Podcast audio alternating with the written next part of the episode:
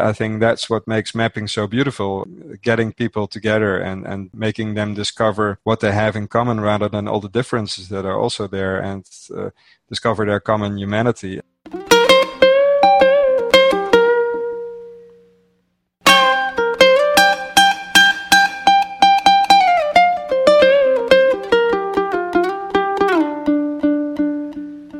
This week we have uh, Aldo de Moor joining with us. Um, if you haven't uh, been around the Kumu community for too long, you may have missed uh, Aldo's original uh, podcast he did with us. I think it was actually one of the first. Aldo has not been uh, resting on his laurels at all. He's been working on improving his approach.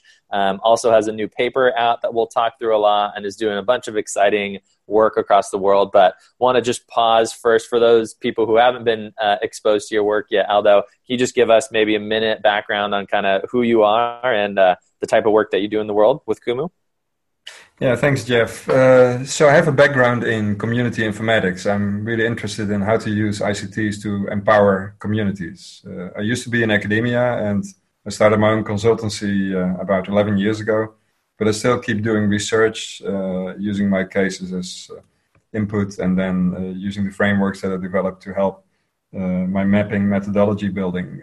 So yeah, and I see a real uh, incredible potential in mapping as a methodology for connecting isolated fragments of collaboration into ever stronger fabrics that really are having an impact on the world. And what I've been doing from my academic slash consultancy background is been working on a methodology which I call community sensor, uh, which uh, it's a participatory uh, collaboration mapping uh, methodology. And basically, what it entails is that I first start mapping part of the reality of uh, the community I'm working with uh, that's relevant to them. It could be around a certain issue or a problem that they're facing. Uh, then we start looking at the maps together to make sense. Uh, so, what are the issues uh, at play? What are the uh, priorities uh, that partners see, and what are the next actions to take? Uh, then they can start do their things in the world, whatever interventions they design as communities, or whatever actions they normally do. And at the end of that, I return to them and see, okay, what was the impact of what you did, and can we put that on the map as well? So it's a cyclical approach that scales up collaboration to get ever more impact. Awesome. And uh, can you give us a quick example of the uh, number of different countries you've been at? Let's maybe say in the past year, right? Where has your work taken you?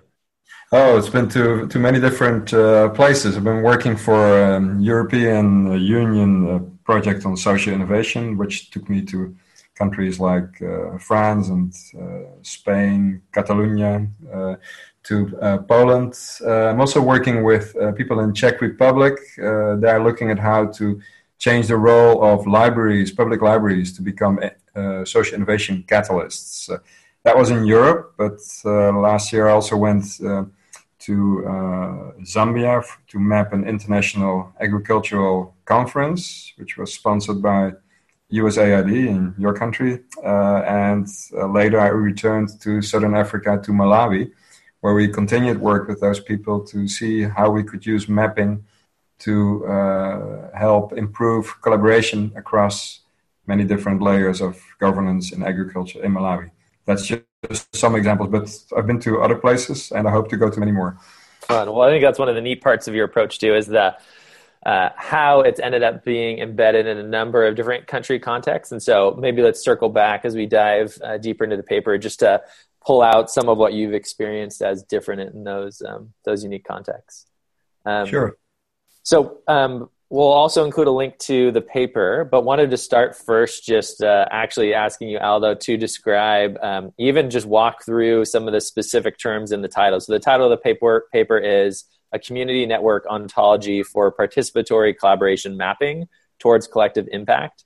And for me, I think um, you're you're quite choiceful in what words you include here. And so, I actually, just wanted you to walk through and describe to us, right, any specific words that are, are really meaningful to you in this title. Two that I pulled out, right, was okay, ontology, right, and uh, describe that, define that, and kind of why that's so important too and kind of what what participatory means to you but if there's anything else from the title that feels like hey this is a really important thing you might gloss over, but uh, but pay attention to uh, this word and, and, what it means.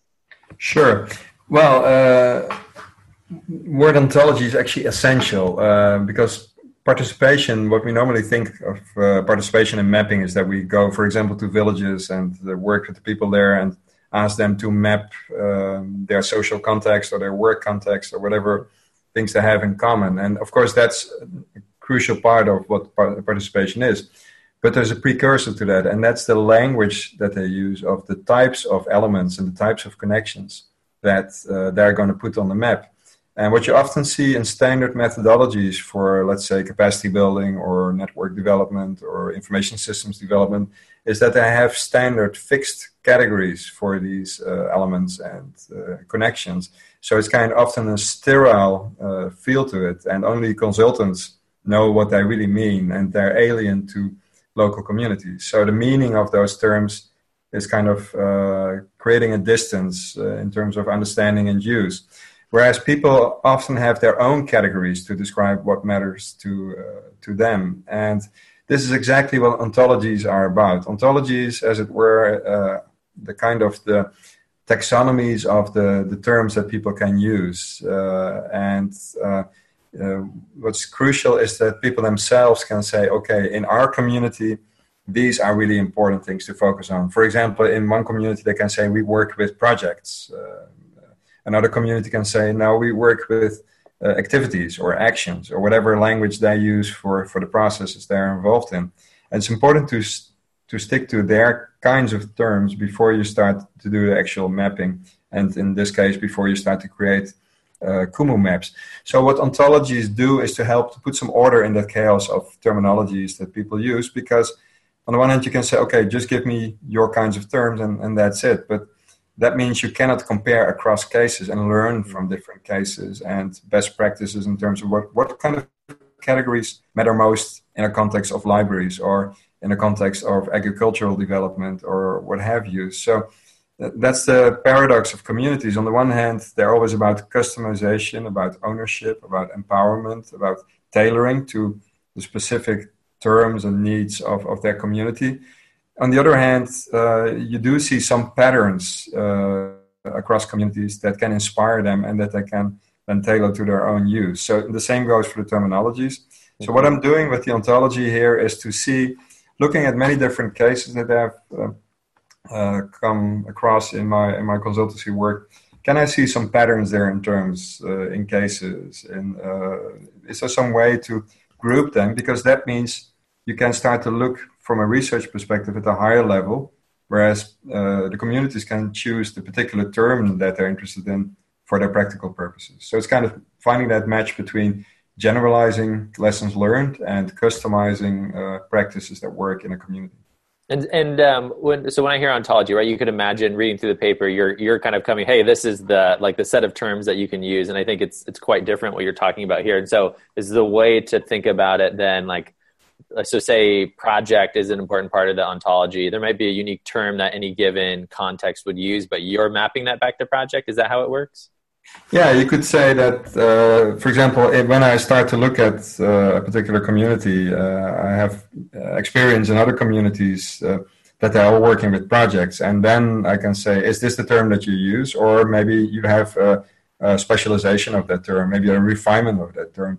And I can put that back into the ontology. So when I visit another case, I can suggest to them that, hey, maybe this term that that previous community uh, used as a project type of, of term uh, fits for you. And then they say, hey, yeah, exactly, that's what we're looking at. And that's what I then use for configuring the, the Kumu maps.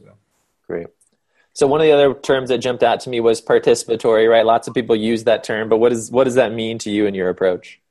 Yeah, participatory really means uh, that the maps should uh, be meaningful to the community. And the only way to make it meaningful, the community itself, is first the language of the types of uh, elements and connections. And then, of course, what they're going to put on the map. Uh, what you often see when you get external consultants in, for example, or systems developers, they make a total model of the uh, universe uh, that uh, people uh, live and work in. Uh, but that's their perspective as external consultants.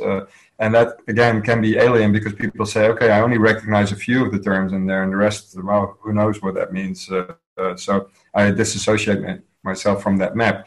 Whereas if you do participatory mapping, it really means that you start with the community to say, okay, what's your pressing problem now? What uh, are the stakeholders involved? What are the actions that they're working on? What are the resources that they use? What are the issues? So everything that's put on the map has meaning, is relevance to that uh, community, and that means they can actually start using it for their sense making to together decide what are the issues that we face and what are the actions that we want to take. So it means something. It gets kind of a status of uh, a boundary object between many different views, and that has meaning, that has life, has energy, has flow uh, associated with it. So participation then means that you find all kinds of ways to bridge gaps between people uh, and find ways to maybe use very different technologies. Like with Kumu, sometimes there's not even power in a village, like what we saw in, in, in Malawi. Uh, uh, does that then mean we exclude the villages? No, we find other ways. We work with posters. Uh, and then later, those posters are transcribed and converted into Kumu maps, and they can be used at different settings and maybe even printed and fed back to the village for future future assessment and evaluation and discussion. So it's finding those ways, those social technical ways of, of weaving uh, interactions and uh, relationships between people. And uh, how often do uh, the communities you work with end up getting involved directly in kind of entering information in Kumu or building out Kumu maps or interacting with the Kumu maps? Tell us a little bit more about that. Yeah, there's uh, many different ways. What I find so far still is that mapping is really complex. It, it, I think it always will remain uh, complex. Uh, in history, cartography has always been a very specialized uh, thing. And um, I think that um, it's important to to to very in a very focused way see the roles that people play in uh, the mapping. Not everybody has to know all the ins and outs of the Kumu goodies that uh, you guys are developing in such a splendid way. Uh, so they're kind of more like the architectural roles. That's the role that I often play. I come in and help to get them to get started. And then you have the coordinators. Those are the mappers who, who get people to actually come together uh, to, to make sense of what they see. They're more like the organizational uh, people. They often only use the maps, or for example, they could uh, enter data once we have set the architecture of the map. So once we have kind of identified what which of the Kumu functionalities we want to use, uh, what kind of uh, element types and connection types are needed, what kind of perspectives and views uh, they need, and then they can get rolling with that. So they don't have to actually know how to update all of the things in the in the under the hood. Um, so you train people, so we call them domain mappers. And then, of course, most important is that people start using it by just uh, looking at the maps and and uh, playing with it, and for example, using it as an agenda for a meeting. Um, and I think that's still work in progress. What we see is that um, people are still not used. Uh, what I often see to to work with maps for example, seeing that I don't have to look at the whole map all the time. If they say, oh, the map is so complex, which is true because a ecosystem of collaboration is extremely complex, like any ecosystem uh, is. But you should focus on a part that's really relevant for your group of people within the overall context. And what's so neat about the maps is that actually it's more like a visual knowledge base rather than a map, uh, which is under uh, underlying a map.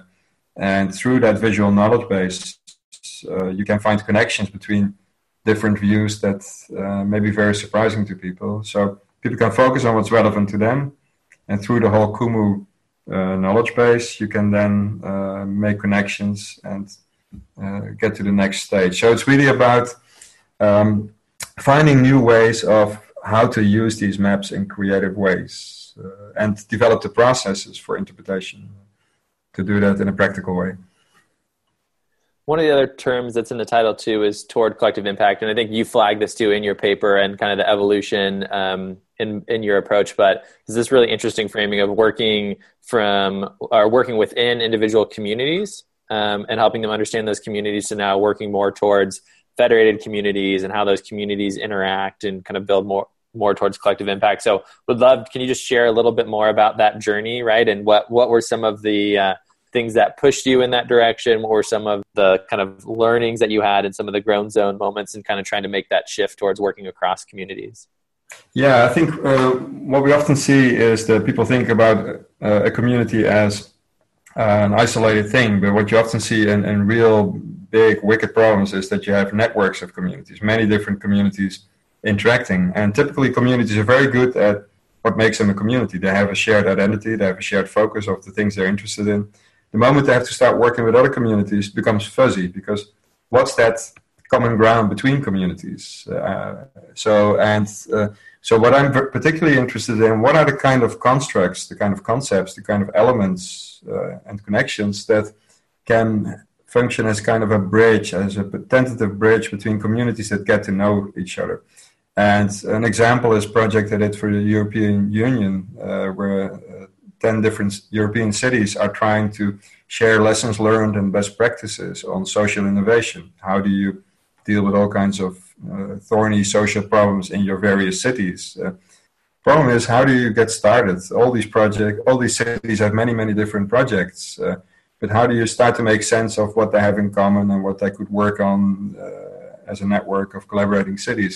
So there we used constructs like urban topics. Uh, European uh, Union has that particular program has a list of urban topics that cities are working on. So they are kind of ideal constructs for cities to get to know uh, and position their different activities around to see, hey, we have a lot of projects from different cities all working on social inclusion or low carbon or what have you. So it's one thing is really towards collective impact is to identify those kinds of constructs, organizations, stakeholders, whatever it is that can help bridge uh, different uh, sense making uh, processes across community. So that's a, a very much a necessary condition. Um, what I see though is that it's still work in progress. We're still uh, trying to figure a way towards that collective impact. One of the big problems uh, of collective impact is that you have to think about okay, whose impact is it? Nobody owns the collective impact because everybody is so constrained by their budgets, by their priorities, by their political agendas, uh, that it's often very hard uh, to say, okay, we are going to fund that next level, that synergetic level, uh, that really can help us to get to that next uh, effort. So one of the issues there is to identify who are the owners of those collective problems. Um, uh, and it's really uh, it's a struggle, it's a puzzle to to to to find that. But sometimes you strike lucky there, and, and you get that kind of owner. So typically, it could be a government body. Like one project we're doing now is uh, on climate change, where different provinces in the Netherlands say, okay, we have to meet the Paris Agreement goals. Uh, the Netherlands has a commitment as a country, but it has to kind of devolve down to the provincial and the municipal levels to actually make it work. But how are we going to do that? So everybody's at a loss there. Uh, so that's typically they have that initiative, but nobody knows how to get that collaboration going because there is like hundreds of different organizations, NGOs, governments, corporations there, and nobody knows where to start. So that's kind of a typical uh, place to, to, to get that uh, going. And it's a lot of trial and error. Uh, another thing is that we're still working on uh, what are, for example, the, the right ways to uh, evaluate uh, collective impact. What does that mean? What are the indicators that we use? how are you going to get those data? Going? How again do we create ownership? Like I said just now, how do we make sure that these indicators are alive and that they're meaningful and that they are triggering uh, interactions? Uh, so it's very much still very fuzzy uh, territory. It's often it's inching forward, but on the other hand, it's also very cool to see uh, the enthusiasm and response when people see, hey, we do have something in common, and we do see fabrics of collaboration getting stronger. So I think the, the main hurdle so far is still that, and I think that's the bane of uh, collaboration or uh, development all over the world is that everything is project driven. Uh, all the funding structures, all the policy evaluation processes, everything is project based. We start over and over and over again. So there is a call, uh, and then we have to build a consortium. and you do your project. And at the end, you deliver your results, and we all dissolve and we start all over again. So I think part of that solution uh, is that we start to develop new governance structures that start to evaluate okay what are these outcomes and outputs of these projects in that bigger context uh, and i think that's where the maps can be crucial because they're kind of a, a, fluid governance mechanism or part of that mechanism because they create some kind of a intermediate uh, formalism between very rigid uh, hierarchical typical governance structures and total uh, chaos in, in uh, online crowdsourced uh, communities. And because they create something to look at together. And for example using kumu with your fields you could add indicators once they're needed and you can start to filter on it you can create perspectives. So we're still really at the very beginning of figuring out how that works. It sounds too like even so even the people who you're working with right like those those people choosing to work with you and having this type of focus come along that's already like very ahead of the curve like forward leaning type of stuff. I think for me one of the questions is just like a how do you even get involved in some of these projects? And then if you're trying to pitch to someone like that is involved in these types of issues or is facing these types of collective challenges what's that pitch that you make to try to convince them that hey this is this is worthwhile right? You might not might not fit within the definition of your project or it might not be the like direct services but what's the argument um, for kind of why people should make sure to either invest in you right or invest in a similar process well, yeah, it's, it's a very good question, and, and, and it's an evolving pitch. But I think my pitch uh, right now is kind of uh, okay. If you don't do mapping, you have nothing at all. You just uh, have power plays and you have chaos, and you have meetings where everybody says, "Okay, let's have some powerpoints," and, and the biggest loudmouths win the discussion. And okay, let's do that because nobody has any clue what else to do. So it's kind of it's kind of a, a something to to start focusing on. That's the the first uh, thing.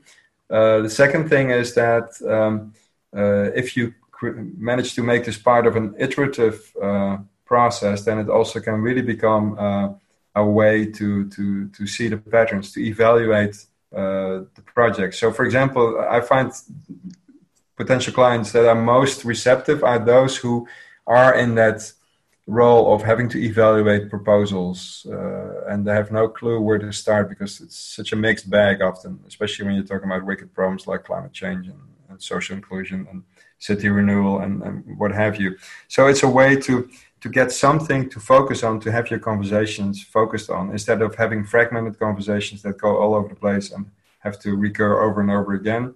You can actually start uh, see it as a discussion agenda. So that's part of my argument. I say it helps you to get an agenda for discussion, and it actually helps you to continue your discussions uh, and get something out of that and add that to the map. So you're building uh, a knowledge base of your collaboration that you can reuse. It's reusing uh, the discussions, the, the workshops, the, the, the, meetings that you've already uh, already had. So I think actually, and this is an argument that I find often really helps them. Uh, what these people who are coordinating these kind of uh, large uh, intercommunal, interorganizational processes often face is that, in theory, everybody is in favor of collaboration. Uh, uh, but the moment that it gets real, then they say, "Oh, but that's touching our budget, or we already have a way we do things." So uh, and also, uh, part of it is because it's just too complex. People cannot visualize what it all means, and, and that's when they withdraw.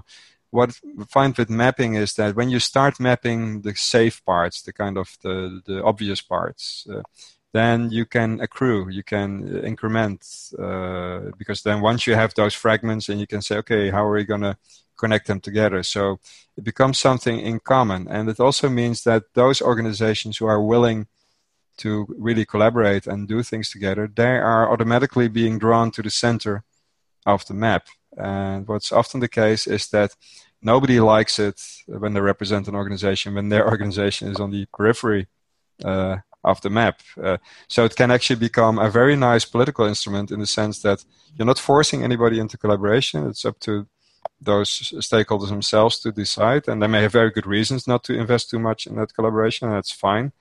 But what you often see is that there's a lot of power plays uh, going on that are very draining. Uh, Uh, so rather than trying to get everybody on board through mapping, you can start. Okay, let's get started with whatever initiatives fly. Um, whoever wants to who's enthusiastic about getting started.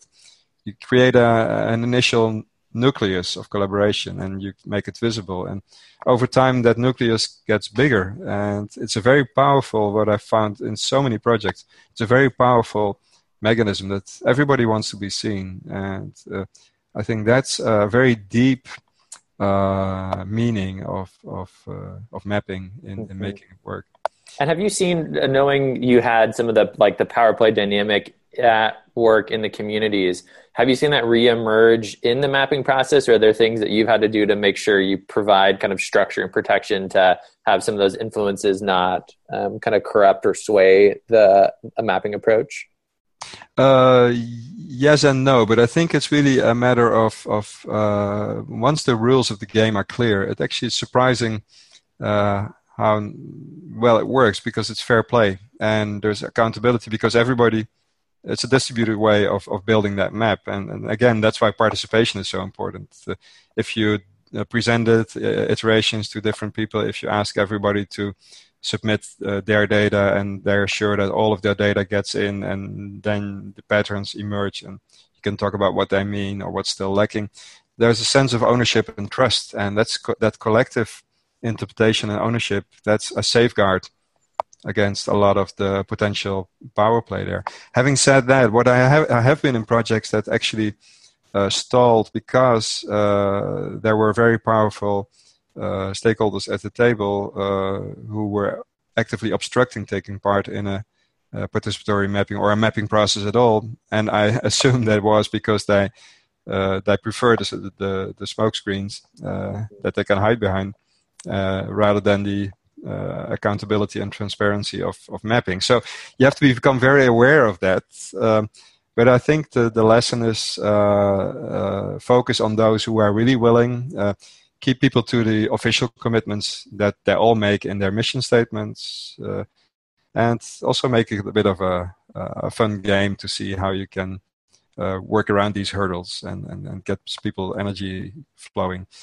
One of the neat artifacts you had in your paper, and I love just the name too, was the seed action form. So, can you tell me a little bit more about what those are and how those are used in the process? Yeah, that was uh, very interesting. That was the the conference uh, in, uh, in, in Zambia, the, the agricultural uh, conference uh, that was uh, held by the Global Integrating Gender Nutrition Agricultural Extension Services Network, and it's um, run by several American universities who are kind of coordinating it, including University of Illinois and. Um, so what they said is, okay, uh, we're getting people from all over the world here at this conference. It's a very expensive conference. We have only very limited uh, time. It's people representing large and smaller agricultural projects all over the world. They have a few days to meet, and if they don't meet, they will sail past each other like ships in the night and never meet again. This is their once in a lifetime opportunity. So, can we get something more out of that? So, what we did is with a professional facilitator, with Nancy White, we uh, we used uh, a map that I created prior to the conference out of uh, surveys where I asked people to kind of characterize their projects. Uh, in a spreadsheet, which I then put on one big map, and you could see, okay, what themes uh, do people, do projects have in common? And the facilitator used that in her sessions. And uh, one of the sessions towards the end of the conference was that people in small groups um, got together, I think uh, three people approximately, and um, they uh, they started to look at okay, what have we learned in these uh, past few days? What projects do we represent? What ideas do we have? So very uh, knowledgeable people who know a lot about what's going on and where the whole field is heading. Uh, this emerging field of interaction, interdisciplinary, international. nobody really knows uh, where it's heading uh, exactly. Uh, a lot of ideas, but it's still kind of emerging and nascent. And one of the ways we said, okay, the conference uh, was a lot of exchanges, uh, but many of them stay individual, and uh, people go home and, and stays with those individuals. Can we get something more out of that? So not just using the maps to to to for people to be inspired during sessions, but at the end we ask people, okay, together, what would be a next action that you would propose as a field that we could work on, like organizing uh, some kind of a manual or writing a manual for this or organizing a, a get together for that or uh, doing some agricultural innovation project or whatever. Anything, anything could fly there because it was just new ideas. Uh, but rather than disappearing into thin air, we said, okay, let's put those seeds for potential actions on the map and then also tag those uh, seed actions with the same themes that we use to uh, tag the official projects. So it's kind of uh, a lot of seeds that can stay dormant for years because this was a one-time event. This mapping was part of a one-time event. There was no follow-up uh, planned for this, uh, but those seeds are still there. And maybe when you start watering them a few years from now, they can start to to to uh, grow, and uh, you still have the map to to see what potential partners to involve or what other activities to to link to. Uh, and I think that's a key thing that the map can be used to capture some of, of those key outcomes uh, and share them in a way that also people who could not attend the conference uh, may discover maybe years from now. Uh, and of course, that still has to prove itself, but it's a potential that's definitely uh, interesting. Yeah, it's a beautiful analogy and a good good focus on avoiding some of the overly short term focus. If we don't start the project now, it's not going to turn into anything. But the idea and metaphor of planting those seeds and watering them is powerful. Um, so Aldo, then um, if someone's thinking about um, doing this type of work, can you maybe just talk a little bit about what's what's the types of projects that would be best suited for for you to work on? So if uh, if people are out there listening, this is the type of thing to definitely reach out to you to to uh, have you be involved in a project, what would that type of project be?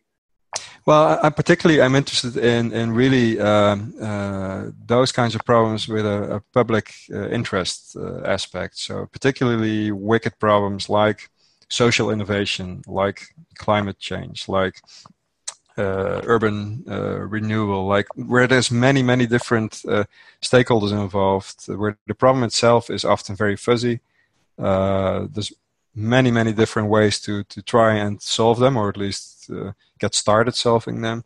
And typically the, there is uh, the uh, lack of existing governance structure. It doesn't fit in any particular organization's f- workflow to tackle that problem. Nobody owns that problem completely just bits and pieces of it. So what i'm really interested in is those uh, yeah those those big public interest problems uh, where of course there must be commitment, there must be willingness, there must be a, a focus, a long-term focus, uh, a willingness to to uh, to really get uh, keep going, not just get going, but also to keep going. I think that's so. There must be some kind of longer-term commitment. Then you can start to iterate, because another experience is that uh, maps are powerful, powerful constructs. I've been throughout human history. I've been reading a lot of the literature on on historic maps, and it's just amazing what kind of status they've had and, and how people are affected by maps. Uh, that's also a caveat, though, because that means that people often get stuck in that map and they think there's two responses. They're saying, oh, it's just a map, so I can do it. You don't need expertise to make it. Whereas you need a lot of expertise to select what to put on the map and also what not to put on the map and also how to use it how to make it affect, for example, policymaking processes, which is often a very subtle uh, interplay of forces, as I've just uh, uh, explained. So you must be able to to um, go to see beyond that, to see that there is a whole process involved. That maps are not a goal in themselves, but that they are a catalyst of uh, network development processes, of of uh, wicked problem uh, resolution, or at least getting started on the resolution uh, problems. And there must also be really willingness to invest in that in terms of people, money, time. Uh, and so that the mapping is not seen as a separate process. We're just going to map. It's a one-time thing and uh, it's easy. No, it's not. It's, it's hard. But it can catalyze existing process in which you're already willing to invest. If there's no uh, process that the, the, mapping can augment, then it's no use getting started because then it's just floating in thin air. That's great. And then we have a lot of folks who are listening who are kind of fellow practitioners getting started in doing network maps and systems maps. um, who are who are likely kind of earlier on in their journey than you are? What would if you had one piece of advice to uh, to share with them? What would that be? Oh, that's a good question. Um, well, I think one very good piece of advice that would have helped me is is to to of course get to know your Kumu basics. Uh, you have to really to to well, I wouldn't say inside out. There's still many features that I also have only superficial uh, knowledge uh, of, but get a few. Well, I think two pieces of advice. First, do project that really uh, get you going and which you really feel that's my my portfolio project, something that I can show to people. You you do need a project that you can show to clients. If you just start to say I'm going to map, then eyes glaze over and they have really no idea what it means. So you have to have a live project. So even if it's just your neighborhood community, doesn't matter. Something where you can uh, a showcase project. You need some uh, that you did yourself, so you really have lived it. You, so that's one thing. The second thing really is to really start to look at okay, what is this community? Uh, what's making it tick? What are, what does it need? Uh, what are the community processes that this mapping is to support? So don't just get fixated again on, on, on the maps themselves. Really try to deeply understand uh, the community. for example, one th- course that I did with the Omidyar Foundation, uh, the systems change course that you guys also uh, uh, were involved in, I think that's really good because that means you're starting to focus on what's the underlying dynamics, what's the, the kind of world in which this is going to help, so that the tool really follows the process rather than that you're starting to push a tool uh, that's not going to work. So get your basics together, get a showcase project that you can start to, to explain things uh, around, but very much deeply understand the type of community and the type of problem and process that you're going to uh, uh help uh, uh, move further along. And then a final question was just we had started talking about kind of the many different country contexts that you work in. Um, any kind of final lessons on what the like the differences across those contexts or kind of surprising similarities across those contexts uh, well since i'm always about with mapping my company community sense and mapping about finding common ground i would i would like to end with uh, the surprising similarities mm-hmm. uh, that i think uh, which uh, I think that's what makes mapping so beautiful. Uh, it's, it's, not just a job; it's it's a calling, it's uh, getting people together and and uh, making them discover what they have in common rather than all the differences that are also there and uh, discover their common humanity and what for example i find very interesting is that uh, i was working kind of the, was happening at the same time and it's about the same s- scale of complexity with, with the european cities social innovation project and with the uh, the Zambia conference and the Malawi uh, agricultural uh, communities where we started to work with people in the villages is that they were all kind of feeding into each other in terms of, of learning. So the lessons learned during the European project I applied in the in the Malawi projects, but also vice versa. Um, so, and in a way, for example, what was really powerful about the Malawi project is that I think I applaud the people there also that uh, under very difficult circumstances uh, they are finding a way to make mapping work to to build uh, uh to visualize linkages between agricultural stakeholders and to make uh, collaborations work better.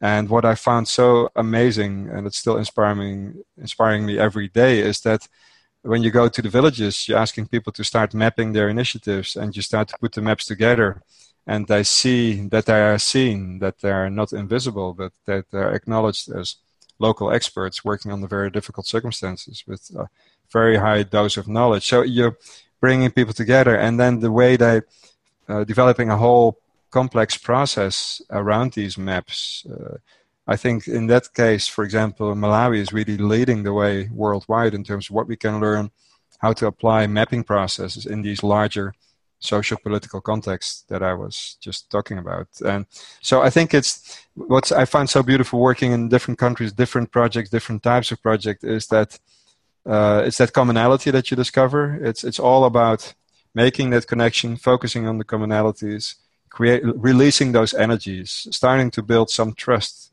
and also especially a lot of fun. It must be a lot of fun to work together, and that's releasing energies and, and, that's also what i mean with collective impact it's it's starting to release energies, build little bits and pieces of trust, and then start to combining them. And that you're kind of developing a new way of governance that can really be profound, I think, in terms of uh, changing the world, having an impact on the world. That actually you're creating a distributed model of world governance rather than a top-down model, which, as we currently see, sadly, doesn't exactly work in many countries. And uh, I think uh, so. It's a it's a sign of hope, and uh, and that's why I think it's so important that we start to keep that we keep looking at mapping as much more than a technical process. It's not about the tool; it's really about what we can release, and that's what I like. Also, maybe to conclude with uh, the the Kumu mission, and I think that's why uh, we've been in touch for so long is that we feel that we're working on that same kind of common mission through different ways. You're working on the tools and also the methodology, and I'm also working at practical cases and methodology. So it's about what can we do with this to really uh, bring people together, and uh, yeah, that's kind of what this is all about. Wonderful. Well, thank you, Aldo. Appreciate you taking the time to share all the wisdom today, and it's uh, a huge honor to have you as part of our Kumu community. So maybe last, can you just teach us how to say uh, uh, uh goodbye in your local language? Tot ziens. Tot ziens. Okay. And thank you so much yourself, uh, Jeff. And I also wish you and the, the, team all the best for our common future because I think you're doing an absolutely wonderful, amazing job in uh, creating the tools for the world to become a little bit better. Wonderful. Thanks, Aldo. Okay, take care.